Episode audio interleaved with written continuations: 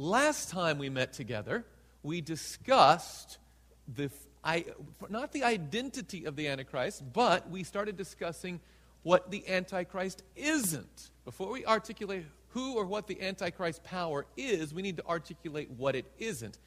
And as our theme song says, of course, more about Jesus is we, what we really want, right? We don't want to. We, an, an understanding of the identity of the Antichrist will not save you. Only knowing, having a personal faith relationship with Jesus Christ brings salvation. Is that clear?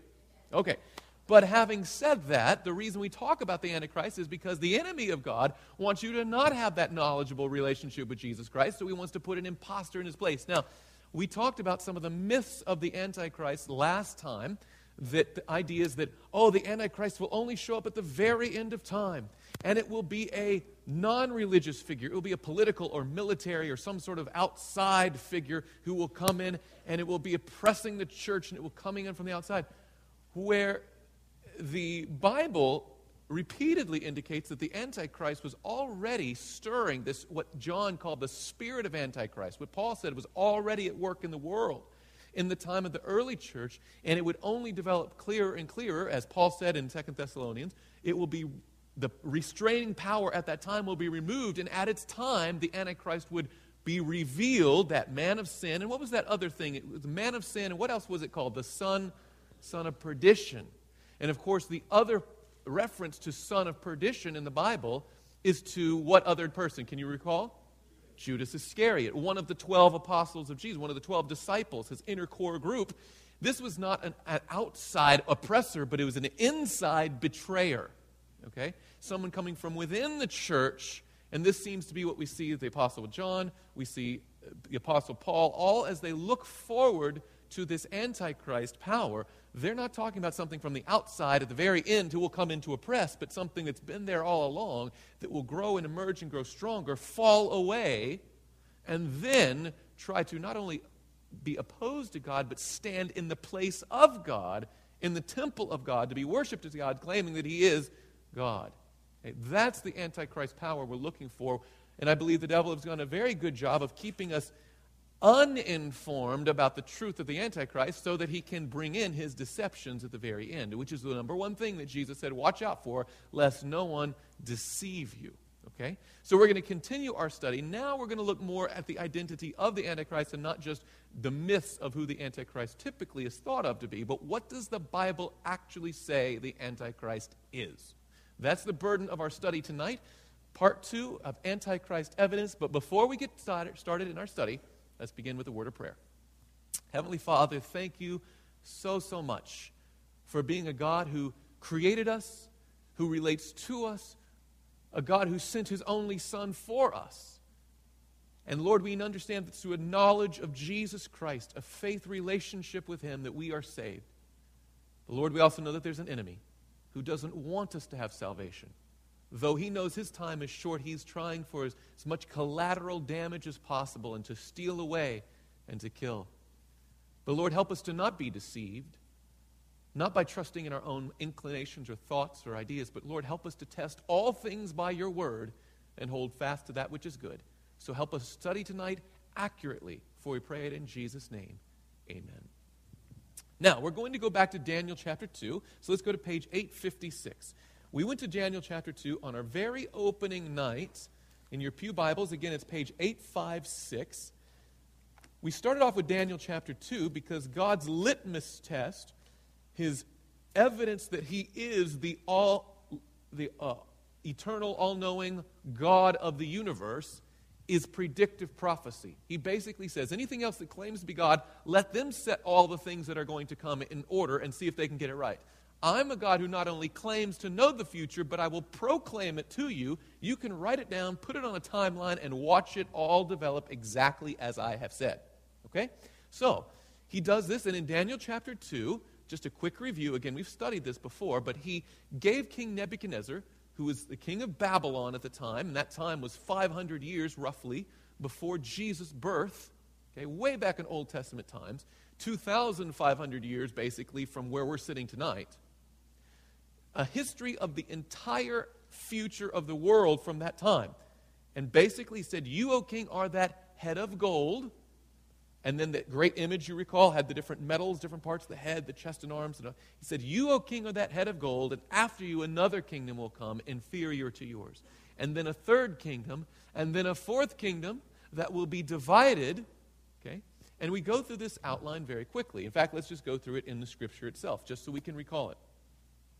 Verse 31 of Daniel chapter 2 You, O king, were watching, and behold, a great image.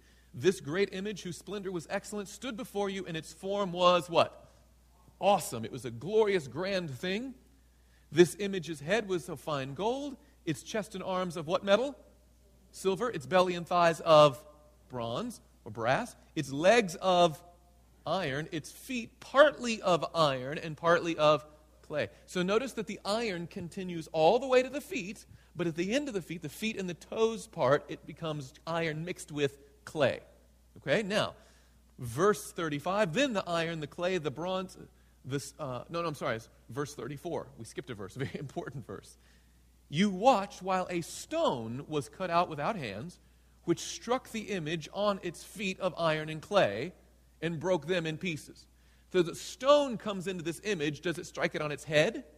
No, not the chest and. All the way at the very end at its feet and toes, right? Strikes the image on its feet of iron and clay and broke them in pieces. Verse 35. Then the iron, the clay, the bronze, the silver, and the gold, the whole history of the world, right, was crushed together and became like chaff from the th- summer threshing floors.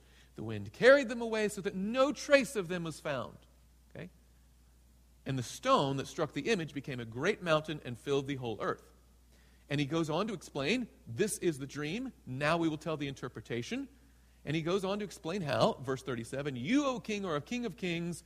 And he basically wraps it up in the end of verse 38 You are this head of gold. Speaking of Nebuchadnezzar, king of Babylon, that Babylonian empire. But, verse 39, after you shall arise another kingdom inferior to yours, then another, a third kingdom of bronze, which shall rule over all the earth. And the fourth kingdom shall be as strong as iron, inasmuch as iron breaks in pieces, shatters everything, is like the iron that crushes. That kingdom will break in pieces and crush all others. Basically, what you see, and again, we don't want to go exhaustively over this because we've spent a good part of an evening on this before, but in Daniel chapter 2, King Nebuchadnezzar, through this dream that God gives him, is shown the entire history of the world from that point forward from Babylon on in the image of that dream, right? The image of a great man. He was the head of gold, but after him another kingdom, which we later on, Daniel chapter 8, by the way, specifically says, the Medes and Persians, Medo Persia. Then the, then the belly and thighs of brass or bronze was Greece. And after Greece comes the great iron empire of what? Rome. And of course, Rome doesn't get taken over by another kingdom, it simply divides into 10 different sub kingdoms, if you will. So the empire of Rome divides and becomes divided Rome. So basically, let's go to our fill in the blanks now. What, you were, what we saw in Daniel chapter 2, looking at the earth's history, were four, that's the first word there, four successive empires. Successive means one right after the other. This one, and then this one, then this one, then this one. Babylon, Medo Persia, Greece, and Rome. Of course, Rome, that next line down, exists in two phases. You have the legs of iron, it's just iron, one material, one empire of Rome, imperial Rome, if you will. Then it divides into the feet and toes, and you have different materials. You have still iron, but it's mixed with clay. Right? And it talks about how just as clay doesn't mix with iron, they will try to mingle with the seeds of men, but will not adhere to one another. There will be divided kingdoms there. So you have Rome in two phases imperial Rome and divided Rome. Okay? Then, the next thing you see is Christ's eternal kingdom established with the stone that was cut out and grows into a mountain. And notice, if you would, you can go on through this, the interpretation that's given to the king doesn't really focus on Babylon. he says to him, You, O king, are the king of kings. The Lord has given you this kingdom. He's talking to the king of Babylon, so he says some things. But for instance, when he goes to the next kingdom, basically says, And another kingdom will come up. Check. Then another kingdom. Check. But then he gets into Rome and really starts to talk about Rome. The emphasis, by the way, is not just on the legs of Rome, but especially on the time of the feet and toes. Okay, that's your fill in the blank. The feet and toes are a focus of Daniel's 2, Daniel 2's interpretation. In fact, we'll just go back to the chapter. I want you to see this for yourself. Again, we saw in verse 39 after you another kingdom shall rise inferior to yours, then another kingdom. He gets two kingdoms in one verse. Okay, Medo Persia, Greece. Check, check. Not the focus of the interpretation. Then we go into verse 40. And the fourth kingdom shall be as strong as iron, inasmuch as iron breaks in pieces and shatters everything, and like the iron that crushes, that kingdom will break in pieces and crush all others. Okay, so there's a whole, there's a whole uh, passage there, a whole sentence, a whole, oh, what's the word I'm looking, verse, thank you, devoted to imperial Rome. But then look at verse 41. Whereas you saw the feet and toes, partly of potter's clay and partly of iron, the kingdom shall be, what's that word? It's still the same kingdom, right? That kingdom will be simply divided. So it's going to emphasize the second phase of Rome or divided Rome in the interpretation. Continuing on. Verse 42. Oh, I'm sorry. The, we're still finishing 41. Yet the strength of the iron shall be in it, just as you saw the iron mixed with ceramic clay. And you think, oh, it's time to be done with that. But he's still going, verse 42. And as the toes of the feet were partly iron and partly clay, so the kingdom shall be partly strong and partly fragile. Notice it's still Rome, it's just in a divided phase, uh, these different toes, and it's got fragile and strong. It's divided. As you saw iron mixed with ceramic clay, he's still going, verse 43. As you saw iron mixed with ceramic clay, they will mingle with the seed of men, but they will not adhere to one another, just as iron does not mix with clay.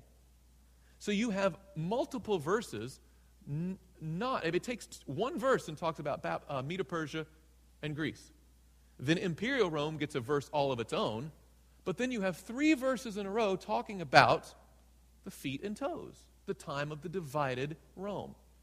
I want to highlight that because that seems to be the emphasis of the interpretation. Daniel is not given equal treatment for each kingdom that comes along.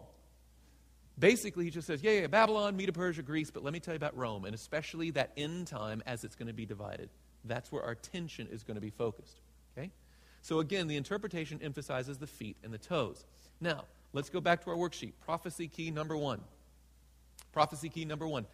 Prophecy, as you're going to see, especially big picture end time, or as they call it, apocalyptic prophecy, like Daniel and Revelation, always does one thing, and that's very, very handy it always repeats and enlarges. Okay?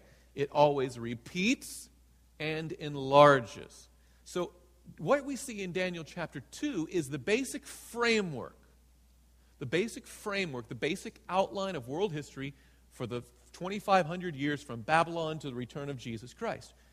There are certain things that it doesn't say. It's a very clear overview but there are more details that could be added. I want to be clear about that.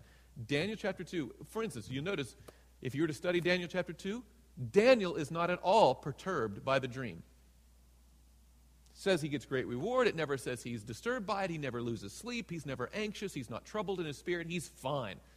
All Daniel 2 shows is a successive, uh, successive chronology of political empires, right? Babylon, Medo Persia, Greece, Rome. Rome divides into 10 sub kingdoms, and then the real kingdom will come when Jesus sets up his kingdom. That's everything that he's shown in Daniel chapter 2. There's nothing spiritual about it outside until Jesus returns. The whole thing is just a political history of the world. No problem. Which, by the way, Daniel, Daniel lived in Jerusalem, was kidnapped from there, came to Babylon, was threatened with death a couple times, survived that. But he survived the entire kingdom of Babylon. You read through his book, and he dies during the time of Cyrus, the Persian. So he's lived through Jerusalem and Babylon and the Medes and the Persians. Another political empire is nothing to Daniel. Piece of cake in Daniel chapter 2. But what we see here, again, this prophecy, I want to talk about this. It lays the foundation, but now what we're going to see when you turn to Daniel chapter 7, which is we're going to next, if you want to thumb five chapters to the right, Daniel chapter 7, you have a repeating and enlarging of what was already given in Daniel chapter 2. So we go to page 864, the Daniel chapter 7. Again, this is fascinating to me. This will come up later in our seminar, so I want to plant this seed right now. Daniel did not receive the vision of Daniel chapter 2 directly. The dream was to whom? Nebuchadnezzar. Daniel simply interpreted his dream, right? He was given the dream to help da- to Nebuchadnezzar understand. Daniel's own vision, the first time he has one of those, doesn't come until Nebuchadnezzar is dead. Just an interesting tidbit. While all during Nebuchadnezzar's life, the only vision received was to Nebuchadnezzar. In fact, you find another one in Daniel chapter 4. It's fascinating. But Daniel chapter 7, Nebuchadnezzar's off the scene, a new king's on the throne, and God speaks directly to Daniel. Daniel chapter 7, verse 1. In the first year of what's that word? Belshazzar, king of Babylon. So we're still inside of what empire? Babylon, but there's a new king on the throne, right? Daniel had a dream and visions of his head while on his bed. Then he wrote down the dream, telling the main facts. By the way, this is just, uh, just as an aside, this is a very handy passage to demonstrate that God does not operate by verbal dictation. He doesn't say, take this and write this down, write this down, write this down, exactly what I, and he doesn't just pick up the writer's hand and move it around like, you know, like a pen. He shows Daniel this dream, and Daniel says it in his own words I'm going to tell you the main facts. Here's the point of what I saw. Okay? So he outlines this simplified version of his dream. Verse 2 Daniel spoke, saying, I saw in my vision by night, and behold, the four winds of heaven were stirring up the great what? Sea. Stirring up the great sea. This will become important later on, but the very first thing in Daniel's very first vision is he sees a sea. And is it calm and placid and beautiful? No, it's being churned up by the four great winds. It's foaming across, big churning sea. Okay? Now, verse 3. And four great beasts came up from the sea. Like I said, it'll be important later on where these beasts come from, but they come up out of the sea. Each different from the other. And you could think, well, if that's all the information you had, you could think that all four came up at the same time. A lineup of four beasts. But that's not what the text indicates. Look at verse 5. I'm sorry, verse 4. The first, which implies there's one that came first, then another comes second, another comes third, right? The first was like a what? Lion, and had eagle's wings. I watched till its wings were plucked off and it was lifted up from the earth and made to stand on two feet like a man, and a man's heart was given to it. Now, this is a fascinating parallel. And again, we're going to see that Daniel chapter 7 is simply a repetition of Daniel chapter 2, but it's going to expand and enlarge on a certain section of the prophecy. Okay? But here we see the lion is going to be a parallel to the kingdom of Babylon. And interestingly enough, Nebuchadnezzar, of course, Daniel already said, You, O king, are that head of gold, right? This individual, you were the part that made it so great. And if you were to read through the book of Daniel, if you go to Daniel chapter, you don't have to go to it right now, but read Daniel chapter 4, and you'll find an incredibly humbling experience this king Nebuchadnezzar went through. By the way, I have, I've had the opportunity to go to the British Museum, where they have all these Babylonian uh, relics and, and, and artifacts. And you know what the symbol of the kingdom of Babylon is? It's a winged lion. Fascinating. So you have this great, these gates, you know, the, with this big lion on it and everything, but it's got these big eagle's wings on it. Fascinating. Anyway, so here is this lion being described, but it's not just a lion with eagle's wings and this great, great thing. It's a humbled lion, had those wings torn off, and it was set up and given the heart of a man, right? You see a change in the heart of this leader of Babylon. Fascinating. But we continue on. Verse 5, as he's looking at this one, this first beast, all of a sudden, verse 5 comes along, and suddenly another beast, a second, like a what? Bear. It was raised up on one side. Now, that's an interesting tidbit to keep in mind. Apparently, it had, you know, a bear is a symmetrical left and right. It's got two right paws and two left paws. But one side, it was raised up. It was bigger, it was bulkier on one and smaller on the other. It had a superior side and a diminutive side, a big one and a little one. It was raised up on one side and had three ribs in its mouth between its teeth. So something had been eating on it, had conquered three different things and had the ribs in its mouth. And they said to, the, to it, Arise, devour much flesh. So there's this bear that's raised up on one side. And again, if we were to continue our parallel back to Daniel chapter 2, the second part of King Nebuchadnezzar's image were the chest and arms. Just like a symmetrical bear, you have two sides, but every person has a strong side and a weak side, right? How many left handed people do we have in here? Amen. Amen. We should have a special prayer just for you, saints. We've had to live in the world of three ring binders and spiral notebooks. Everything's against us. I know what it's like to be in the minority, okay? But I'm a left handed person too, and, and for instance, it, it's really weird, but my forearms are, my forearm is bigger on my left side than my right side. I wasn't just born defective or something like that, but this one is just, this side is more developed because that's the one I use primarily, right? And the same thing happens. You have a dim, strong hand and a diminutive hand. You have a powerful side and a weaker side. Here in, in Daniel chapter 2, there was the unity of the Medes and Persians, but of course the Medes were the diminutive side and the Persians became that superior, dominating side. In the bear of Daniel chapter 7, you have two sides, but one is stronger or bigger than the other, raised up on one side. But we got to continue. Verse 6. After this, I looked, and there was another, like a what animal? A leopard, which had on its back four wings of a bird.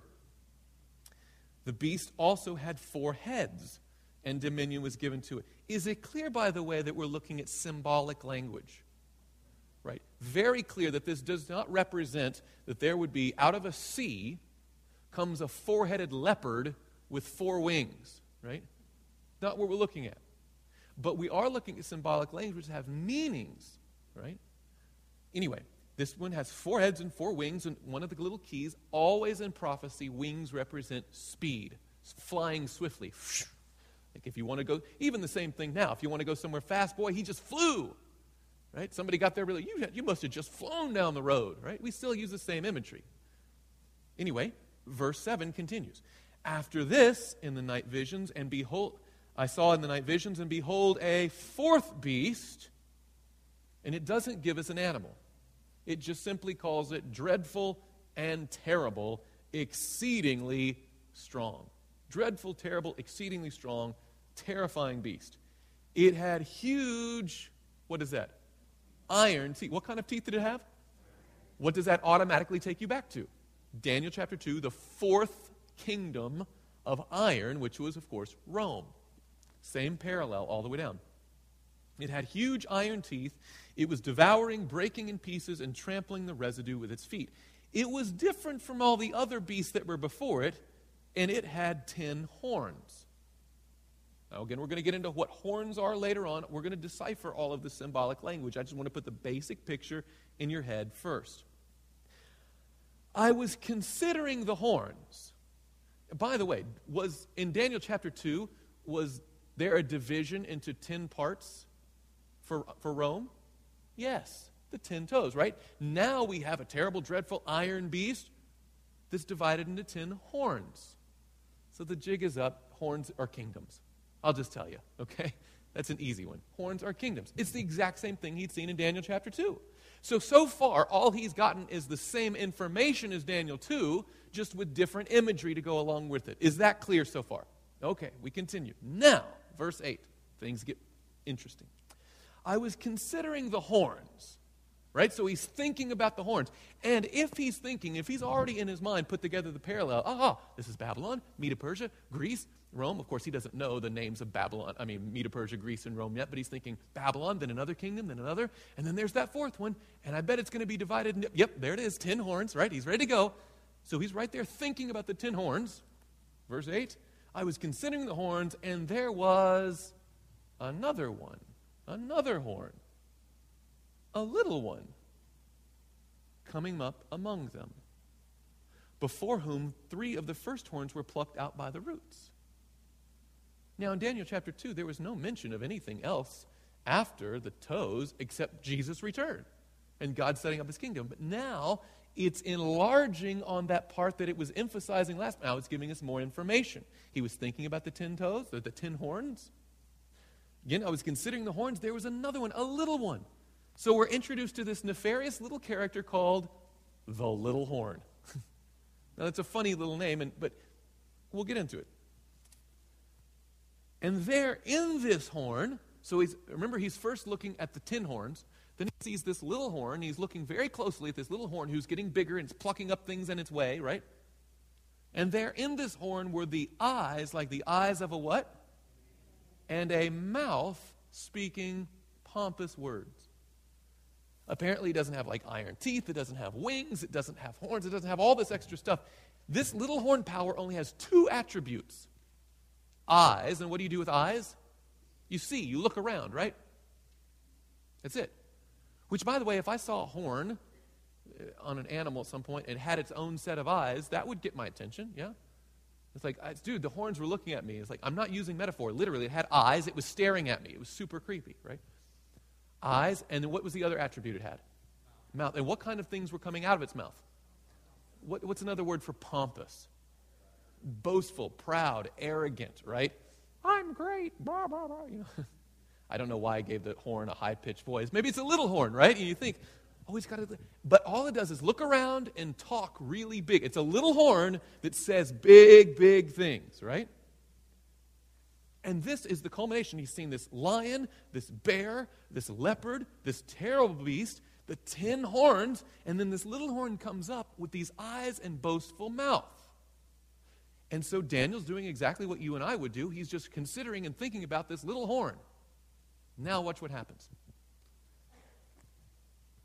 Verse 9 I watched till something else gets his attention, till thrones were put in place. And the Ancient of Days was seated. His garment was white as snow, and the hair of his head was like pure wool. His throne was a fiery flame.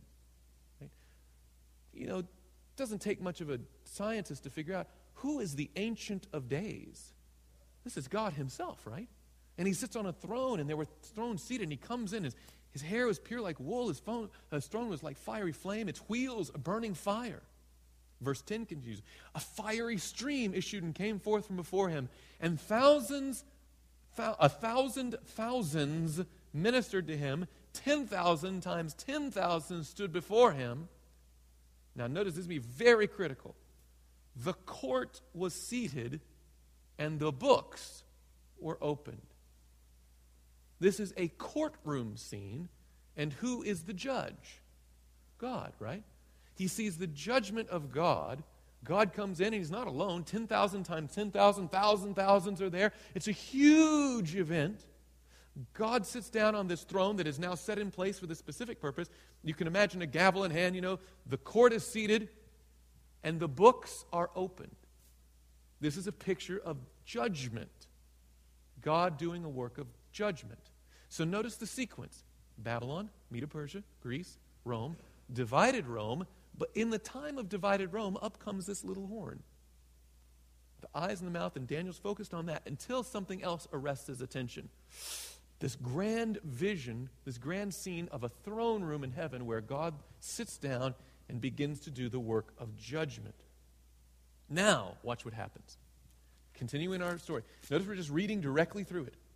Verse 11 I watched then because of the sound of the pompous words that the horn was speaking.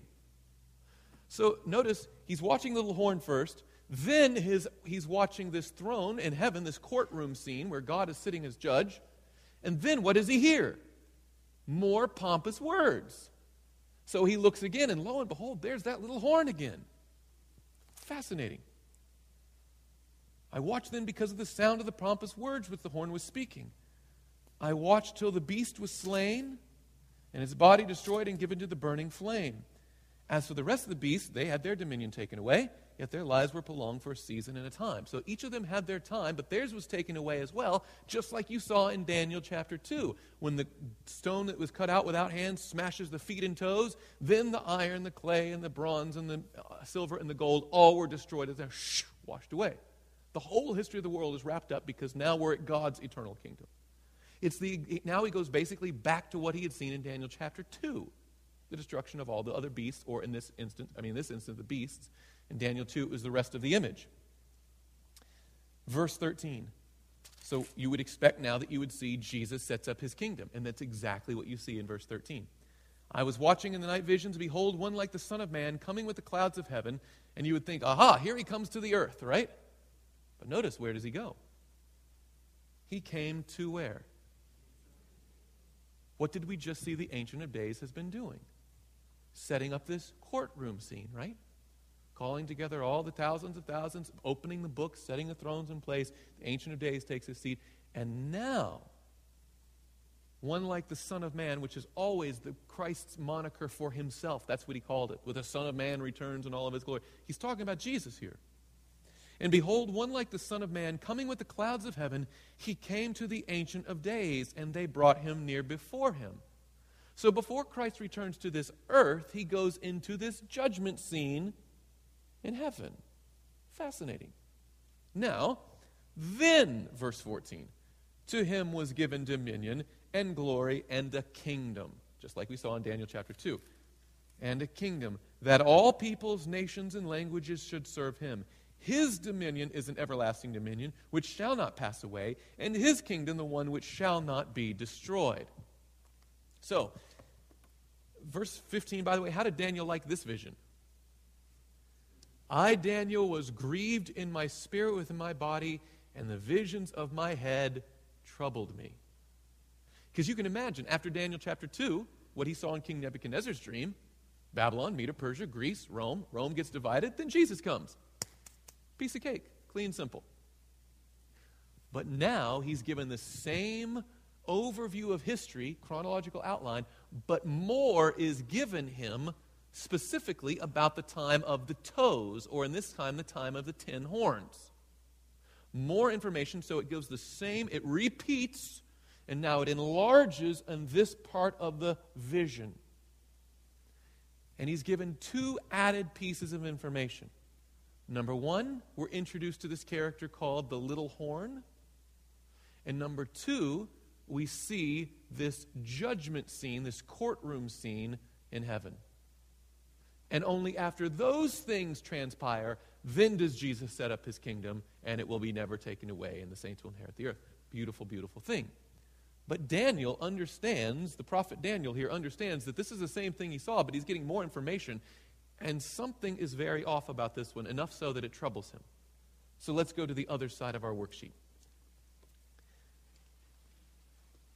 We're just going to, uh, by the way, all we're doing is study right through Daniel chapter 7. Now, recall last night the Antichrist has several names Antichrist, son of perdition, man of sin, and yes, little horn. Okay? So, this little horn power is this Antichrist that we were studying about last night. Daniel was troubled by it, and watch what he says here in verse 16.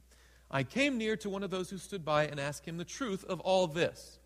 Basically, he says, What does this all mean? Now, he's in the position that Nebuchadnezzar was in, right? Tell me the interpretation. Now, Daniel wants to understand what his own dream means. Verse 17. Oh, I'm sorry, continue verse 16. I asked him the truth of all this. So he told me and made known to me the interpretation of these things. Now, carefully watch the interpretation, and you tell me if it satisfied Daniel's curiosity. Verse 17 Those great beasts, which are four, are four kings which arise out of the earth. Do you think Daniel has pieced that together already? I think so. Okay? Now, verse 7. So that's the first sentence. The whole interpretation is two sentences long. We're halfway through it. Those four beasts are four kings that arise out of the earth. Okay. Verse 18. But the saints of the Most High shall receive the kingdom and possess the kingdom forever, even forever and ever. Do you notice? Four kings, and then the saints will get a kingdom of their own and possess it forever and ever and ever. What has he not talked about?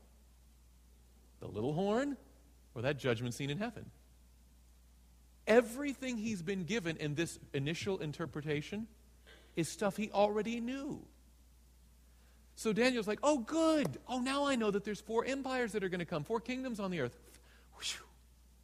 And then after those four, there will be an eternal kingdom of God's people. Good to know. Of course not. We continue in our worksheet. Watch this now. This answer did not satisfy Daniel because it merely explained everything he already knew. There was nothing new in this interpretation, even though the vision clearly had some new elements to it. But he wasn't told anything about the new. So Daniel was specifically interested. Now let's find out what he was interested. Before we fill in the blanks, let's find it from Scripture verse 19. What is Daniel's response? He doesn't say, Thank you, sir. I appreciate that clarity. It says in verse 19, Then I wish to know the truth about what? The fourth beast. Does he care about the first beast, second beast, or third beast? Doesn't even ask a question. Babylon, Medo, Persia, Greece, Rome, whatever. I mean, Babylon, Medo Persia, Greece, no problem. But look at verse 19. Then I wish to know the truth about the fourth beast, which was different from all the others, exceedingly dreadful, with teeth of iron and his nails of bronze, which devoured, uh, devoured, broke in pieces, and trampled the residue with his feet. But now his sentence isn't done. It's only a semicolon, right? I want to know about the ten, the, the, this, uh, this fourth beast, but, and, it says in verse 20, the ten horns which were on its head, and the other horn which came up, before which three fell, namely that horn which had eyes and a mouth which spoke pompous words, whose appearance was greater than its fellows. So notice this, he doesn't just care about the fourth beast in general, nor the ten horns specifically. He wants to know exactly who this little horn is. Why is he so interested in the little horn? Look at verse 21. I was watching, and the same horn was making war against whom? Aha. Babylon, Medo Persia, Greece, Rome, whatever, political kingdom, then Jesus comes. But this little horn is different. It's making war against the saints. Notice, and not just war against the saints, and prevailing against them. It wasn't just trying to war, it was actually warring and winning against the saints. Now, that was never mentioned in Daniel chapter 2. This got his attention. Until, verse 22, the Ancient of Days came, and a judgment was made in favor of the saints of the Most High, and the time came for the saints to possess the kingdom. So he's like, I understand that there's four kingdoms, and someday Jesus will set up a kingdom, but you uh, missed out on that little horn and the judgment that will end it. Tell me about that. So, verse 23 Thus he said, The fourth beast shall be a fourth kingdom on the earth. Does he know that already? Yes. Which shall be different from all other kingdoms, and shall devour the whole earth, trample it, and break it in pieces. Verse 24. The ten horns, here's our interpretation, are ten what? Ten kings. These are ten little sub kingdoms of that same divided nation who shall arise from this kingdom. And another shall arise, and this will be key. When does it arise? After them. He shall be different from the first ones. This was going to be unique, little different power. And shall subdue three kings. So in his rise, he takes out three of those other horns in his path. Verse 25. Still speaking of the little horn. He shall speak pompous words against whom? The Most High. Those pompous words that were coming out of his mouth were directed against God. So that's one thing he's going to do. Notice we're going to have a list, and this is going to be a fill in the blank, by the way. Daniel chapter 7, verse 25. He shall speak pompous words against the Most High. Shall, what's that next word? Persecute the saints of the Most High. So notice he's targeting the Most High. He's going to go after, he's going to just speak against him in general, speak words against the Most High, shall persecute the saints of the Most High. And then what shall he do? And shall intend to change times and law. Okay? The implication being the times and law of whom? God, right? The Most High. Then the saints shall be given into his hand and notice what the interpretation adds that the dream didn't. For a time, times, and half a time. There's a particular time, time frame, where this little horn power would have control over the saints and persecute them. But, verse 26, but the court shall be seated so after that time, then the court will be seated, and they shall take away his dominion to consume and destroy it forever. Then the kingdom and dominion and the greatness of the kingdoms under the whole heaven shall be given to the people, the saints of the Most High. His kingdom is an everlasting kingdom, and all dominions shall serve and obey him. Verse 28 This is the end of the account. As for me, Daniel, my thoughts greatly troubled me and my countenance changed, but I kept the matter in my heart. Now, I believe we skipped, by the way, one fill in the blank up there. I apologize. Daniel was specifically interested in the little horn and the judgment in heaven. Those two elements that were not given in Daniel 2 and that were new to Daniel chapter 7, that vision. And again, the little horn would speak pompous words against the Most High, shall persecute the saints of the Most High, shall intend or think to change times and law. Then the saints shall be given into his hand. And it says for how long? For a time, times, and half a time. Now it's introduced, the interpretation has introduced a new element, namely time prophecy. Okay? Now, the sequence from Daniel 2 and Daniel 7 match perfectly, except Daniel 2 just goes a political history, then Jesus comes. Daniel 7, at the time of the feet and toes, or as Daniel 7 would say, the time of the ten horns, expands and enlarges and gives us this little horn and a judgment in heaven. Keep that in mind. Which, by the way, on the front side of your sheet, that's why we have them side by side like that. So the one has the expanding and enlarging. I hope you see that. But now let's go prophetic key number two. All right, so the first key of prophecy was that whenever these big histories are given, it simply is repeating what was already given before and then enlarging on some part of it. Okay? Prophecy key number one uh, repeat and enlarge or expand. Now, prophecy key number two how do you understand or decipher, decode time prophecy? So he says, all right, it's going to be for a time, times, and half a time. I have no clue, naturally, what time, times, and half a time is. And there's no interpretation given in the text there. It just simply says it's going to be for that long. Well, handily enough, Daniel chapter, in fact, just the book of Daniel is not the only book in the Bible we're given. We have 65 other books we can check from, right? And the Bible is its own interpreter.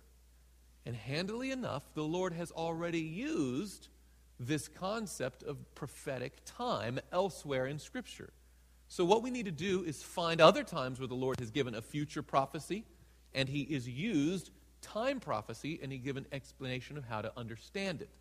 Let's go to the book of Numbers. Book of Numbers, appropriately enough, if we're looking at time prophecy. Numbers chapter 14, that's going to be page 140 in your Pew Bible. Numbers chapter 14, verse 34. Genesis, Exodus, Leviticus, and then Numbers chapter 14 and verse 34. To give you just a brief little bit of context, this is talking about the, the, ancient Israelites before they've gone into the land of Canaan. In fact, they were just about to go into the land of Canaan. They've been wandering through the wilderness. They've received the commandments of God, the instructions for the tabernacle, which we're going to look at in a whole night one time. They wander through this wilderness. They come to the edge of the promised land, and God says, Go for it. Cross the Jordan River. Take it as your own. And they say, uh, Okay, but let's take a look first.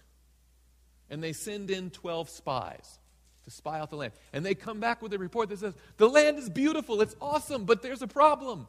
It's filled up with people, big people, scary people. We're like grasshoppers in their eye. So we've come all this way, but I move, and someone else seconded the motion, that we go back. or that at least we just don't go forward. Let's just stay here. Two of them, Caleb and Joshua, said, Come on, guys, we serve a bigger God than that. He said it's our land. Let's go, go for it. And the people went with the 10 instead of the 12, and they decided not to cross into the promised land. The Lord was not, was not pleased with his people when they decided right at the very finish line to stop the race. Okay? Notice this now. I bring that all up to go to Numbers chapter 14 and verse 34, where it says here, Watch this. Uh, verse 33. Let's back up one verse. And your sons shall be shepherds in the wilderness for how long? 40 years. Okay, so the real time is going to be 40 years long. Why does he come up with 40 years? Because you've heard about the children of Israel wandered through the wilderness for 40 years. Why was it 40 years? It tells us right here in the scripture. Your sons shall be shepherds in the wilderness 40 years and bear the brunt of your infidelity until your carcasses are consumed in the wilderness. By the way, the, what was the purpose of them wandering around for 40 years? So everybody could die. It's really not, you know, a pick me up, feel good thing, but it's the truth. Now, look at verse 34. Why 40 years? According to the number of the days in which you spied out the land. So they sent these spies in there for a little over a month or 40 days looking around, and they come back and say, Guys, we got to get out of here. And God says, All right, you've spent 40 days in there, now I'm going to send you 40 years out in the wilderness. Watch this now. And he says, Why? According to the number of the days in which you spied out the land, 40 days. For each day you shall bear your guilt one year, namely 40 years. And you shall know my rejection. You see a very similar thing if you go right back close to the book of Daniel, right before it to the book of Ezekiel, very quickly. Page 804, you see the same thing, Ezekiel chapter 4 and verse 6. God, once again, as he's dealing with his people and something they're going to have to face in the future, he employs this prophetic time element, explains time prophecy to them. Ezekiel chapter 4. Now, the as you're finding Ezekiel 4 on page 804, some of the prophets had some interesting job descriptions. Hosea, for example, was supposed to marry a prostitute to be a living demonstration of what it was like for God to have a people who were unfaithful to him. He's like, You're going to marry this woman, and she's going to cheat on you. And when it hurts, now you'll know how I feel. That was his ministry. I, I don't want to be that guy. I'm thankful I haven't been called to that, right?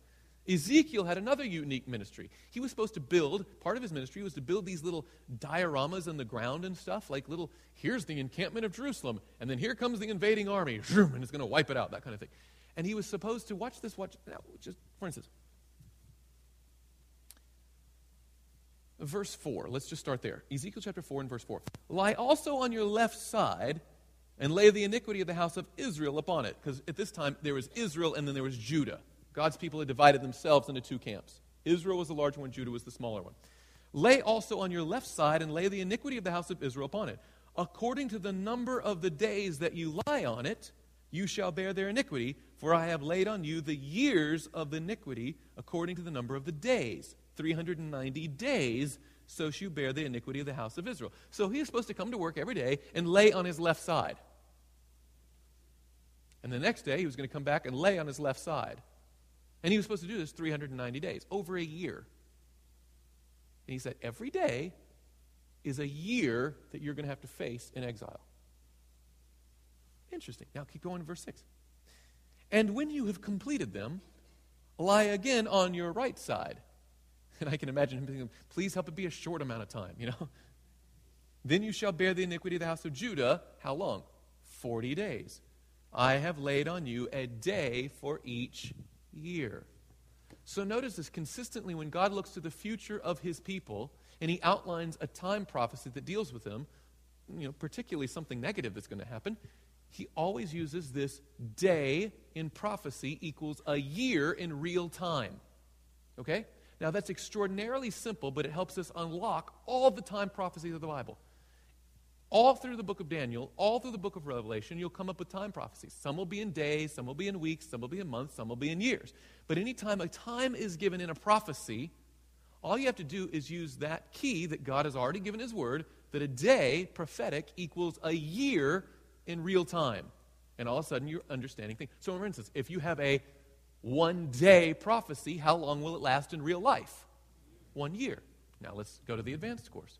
If you have a one week prophecy, how long will it exist in real time? Seven years. You guys are geniuses.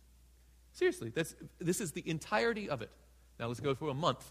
One month in prophecy equals how many years in reality? 30, right? Now let's do it for 12 months. Of course, 12 months is known as a year. So if you have one prophetic year or time, you have 360 now, you notice you sip 365, some of you, come on now. Biblically, a month is 30 days, and 12 of those does not equal 365. It equals 360. 365 is a handy little invention. Man, we'll get back to that at some other time, perhaps. But biblically, a day is one, a week is seven, a month is 30, and a year is 360. So if you have a one day prophecy, you have a one year reality a one week prophecy is a seven. So all you have to do is multiply it. If it says weeks, you just multiply how many weeks by seven. Boom, you got the real time. Does it make sense? So, for instance, if you had, let's, make one up, a 42 month prophecy, how would you decipher it? 42 times 30 gives you the real time, right? Now, what's interesting about this, it mentioned time, times, and half a time, or time is one, one year. Two times is plural, right? And then a half a time, you add them all up and you get three and a half times, or three and a half years. So if you took 3.5, that's three and a half, right? Times 360, 360, you would end up with this number called 1,260. Okay? 1,260 literal years.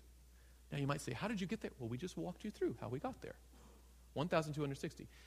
This happens to be, by the way, the most repeated time prophecy in all the Bible. In fact, look on your little chart here. You find it in Daniel chapter 7, verse 25, like we just saw there, as time, times, and half a time. Also in Daniel chapter 12, verse 7, it refers to it again as time, times, and half a time. You get into the book of Revelation, and it talks about the same time period, but how do I know it's talking about the same time period? Because you just multiply it by the right things. Daniel chapter 11, verse 12, it refers to 42 months. And if you take, I re- made up 42 months for a reason, you know. 42 months, 42 times 30 is 1,260. Exactly what 3.5 times 360 is 1,260. Okay? And just in case that's unclear, the next two times that it's mentioned in Scripture, in Revelation 11 and 12, it says 1,260 days. So you have it in days, you have it in months, and you have it in years, and they all just happen to equal the identical 1,260 literal year time period. It's a fascinating thing that the Lord does, but He's consistent in His use of symbols. Okay? We're almost done. But now, by the way, this prophecy key number one and two will give you the outline of the entire book of Daniel. It'll give you all of Revelation. It will help you decode all of the Bible's apocalyptic prophecies. Those two simple codes. You got your money's worth tonight, I promise you. Okay? And you're not, I know it was free, but still. Judgment in heaven. What's the last thing that he sees there? That other thing? But the court shall be seated. And by the way, this is planting a seed for a much later talk but the court shall be seated, 7 verse 26 and 27. The court shall be seated, and they shall take away his dominion, to consume and destroy it forever. Then the kingdom and dominion and the greatness of the kingdoms of the whole heaven shall be given to the people, and the saints of the Most High. His kingdom is an everlasting kingdom, and all dominion shall serve and obey him. So you see that there's going to be this little horn, antichrist power, that comes out of Rome, not imperial Rome, but out of divided Rome in fact, it comes up after the ten tribes or the ten kingdoms of divided Rome, among them, but after them, uprooting three in its way, has eyes and a mouth that speaks pompous words against the Most High, persecutes the people of God, not for some little time at the very end of time, but a long stretch of Earth's history, for 1,260 years of Earth's history. And now that's exactly the same thing we were talking about last night, not last night, the last time we were here together when the Apostle Paul was saying, in the time of imperial Rome he was living, saying, Don't think that Jesus is coming right now, because there are things that must take place before then. Namely, this man of sin, this son of perdition, must be revealed in his time. There's a time for him to be revealed and have his apex and power and zenith and glory. And during that time, it would be a time of persecution for the saints of God. But at the close of that time, after that time, God would sit and have a judgment in heaven. And then, of course, the little horn would speak again and be destroyed by the coming of Jesus. If you remember in Second Thessalonians, that's exactly what the Apostle Paul said. Second Thessalonians chapter 2, that this man of sin, the son of perdition, would be destroyed by the brightness of his coming. So the spirit of Antichrist was already stirring in the early church It was being held back by imperial Rome, but once imperial Rome got out of the way, power would be given over to this little horn beast, this little horn of the fourth beast. And for 1,260 years, it would persecute the people of God. After which, there would be a judgment of heaven. Then this little horn would start speaking pompous words once again, only to be destroyed by Jesus' return and the brightness of his coming. Okay?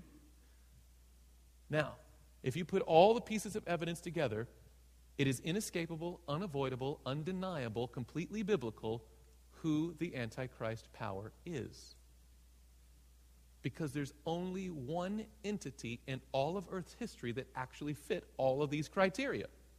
And it's not Babylon, it's not Medo Persia, it's not Greece, but it's something that comes out of Rome during the time of divided Rome, after it's been divided into the ten tribes, the ten kingdoms, divided Europe, if you will, right?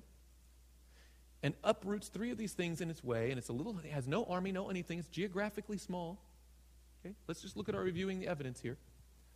The Antichrist power, according to the Bible, would be the culmination of an influence already at work in Christianity in the time of imperial Rome, which we saw last night. It would rise after the division of Rome into ten regional kingdoms, uprooting three in the process. It would be revealed or come to power at a specific time and remain dominant exactly 1,260 years. It would be a small kingdom within the geographic territory of divided Europe. It would have no military force of its own, but would instead rely on the strength of other kingdoms to enforce its will.